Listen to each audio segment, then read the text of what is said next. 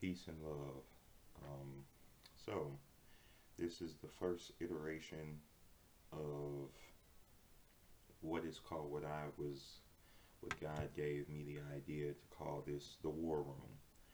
And, um, you know, I looked at what a war room, what, what a war room is, because, you know, of course, you know, we typically think that it was, you know, pretty, um, a pretty uh, direct, direct, uh, you know, definition, which it is, you know, because essentially, you know, it's it's a noun and it's a a room for which business or political strategy is planned. So I look at this like, you know, I uh, read from a daily devotional book um, that my church, which is um, Empowerment Community Church, located on uh, 5846 uh, Madison Road in Chicago, Illinois, West Madison Road, 5846 West Madison Street in Chicago, Illinois. And, um, you know, we, we read from this daily devotional, and, you know, I presented live um, on Thursday mornings, today being Thursday, so this will be the first. This will be the first offering from my War Room chest or podcast or you know whatever you want to call it and uh, you know I do it live from um, the prayer group that we have. We try we um, have a prayer group that we dial into every Thursday and Friday at 8:55 um, Central Standard Time, and um, yeah, you know as we go on, um, you know if people are interested in chiming in, you know um, I'll you know wait for the feedback and you know I will give you the number and access code to access that. However, you know, so I do it on Thursdays, and then, then I also do it live from church. Uh, we begin church at 9:30 a.m. Central Standard Time, and um, you know, so I got the inkling as you know I was preparing for what I was going to say, and you know I told myself, why, you know, why would I just do this just for you know the people of the church. You know i feel like you know we all need a daily devotional and while we may not necessarily have one that we read every day you know how about i offer this offering you know from god um, because god put it on my heart. So therefore you know i'm i'm you know just you know be, being a voice of reason for the people. So um, i hope that this helps you through your day. Um, it gives you some insight. It gives you, you know, um, if nothing else, inspires you throughout the day.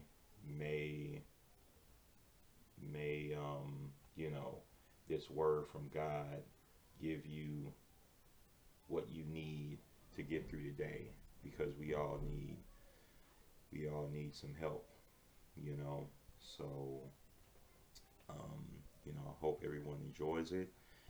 And, uh, you know, we'll be starting it um, very, very soon.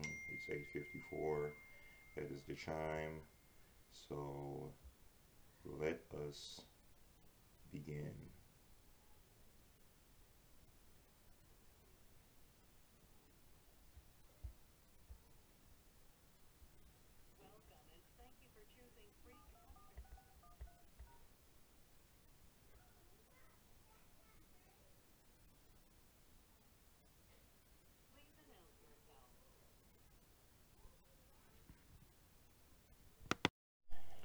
All right. Uh, top of the day to everybody. Um, I hope everyone is doing well, and um, I hope that you know your your sleep was restoring. So, with that being said, let us hop right into the word of the day, um, March 16th. Sovereign God, I need to give up the illusion of being in control of my life. When things are going smoothly, it's easy for me to feel as if I'm the one in charge. Yet the longer I perceive myself as my own master and the more comfortable I become in this role, the more at risk I am. I can enjoy times of smooth sailing and be thankful for them, but I must not become addicted to a sense of mastery over my life, considering it the norm. I've learned from experience that storms will come and uncertainties will loom on the horizon. If I cling to control and feel entitled to having things go my way, I'm likely to sink when I encounter difficulties. Help me to trust in you at all times, pouring out my heart to you, for you are my refuge. Thank you for using adversity to set me free from the illusion of being in control. When my circumstances and my future are full of uncertainties, I can turn to you and take refuge in you. I want to find my security in knowing you, the Master who is sovereign over the storms of my life, over everything. In your in your great name, Jesus, amen.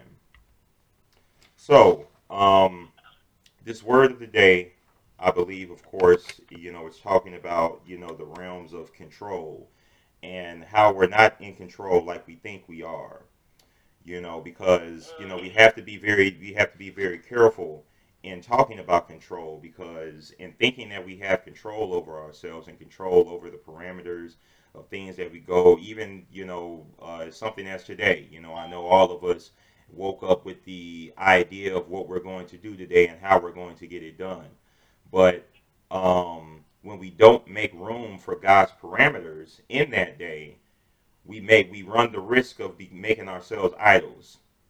Because we think that oh because I said it that that's going to happen. And it's going to happen exactly the way that I've seen it and the way that it was formulated in my mind. But with that, I take us to James chapter four verses 13 through 14 and I'm reading through I'm reading the uh, New International Version and it says now listen you who say today or tomorrow we will go to this or that city spend a year there carry on business and make money. Verse 14 says, why you do why you do not even know what will happen tomorrow. What is your life? You are a mist that appears for a little while and then vanishes. And in reading verses 14, that was very it was very interesting for me because you know typically we like to think about God as this you know uh, nice guy, and he is, you know, but you know at the same time you know, he reminds us that the, you know of who's who's really in control because that last portion, you are a mist that appears for a little while and vanishes, is essentially saying that you know we're not here for a long time. You know, we're we're here for a short period of time to carry out whatever God needs us to carry out. So with that being said, we don't want to run the risk of thinking that we're in control all the time because I take us back to the uh, word of the day and it says, but I not, but I must not become addicted to a sense of mastery over my life, considering it the norm. If I cling to control and feel entitled to having things go my way, I'm likely to sink when I encounter difficulties.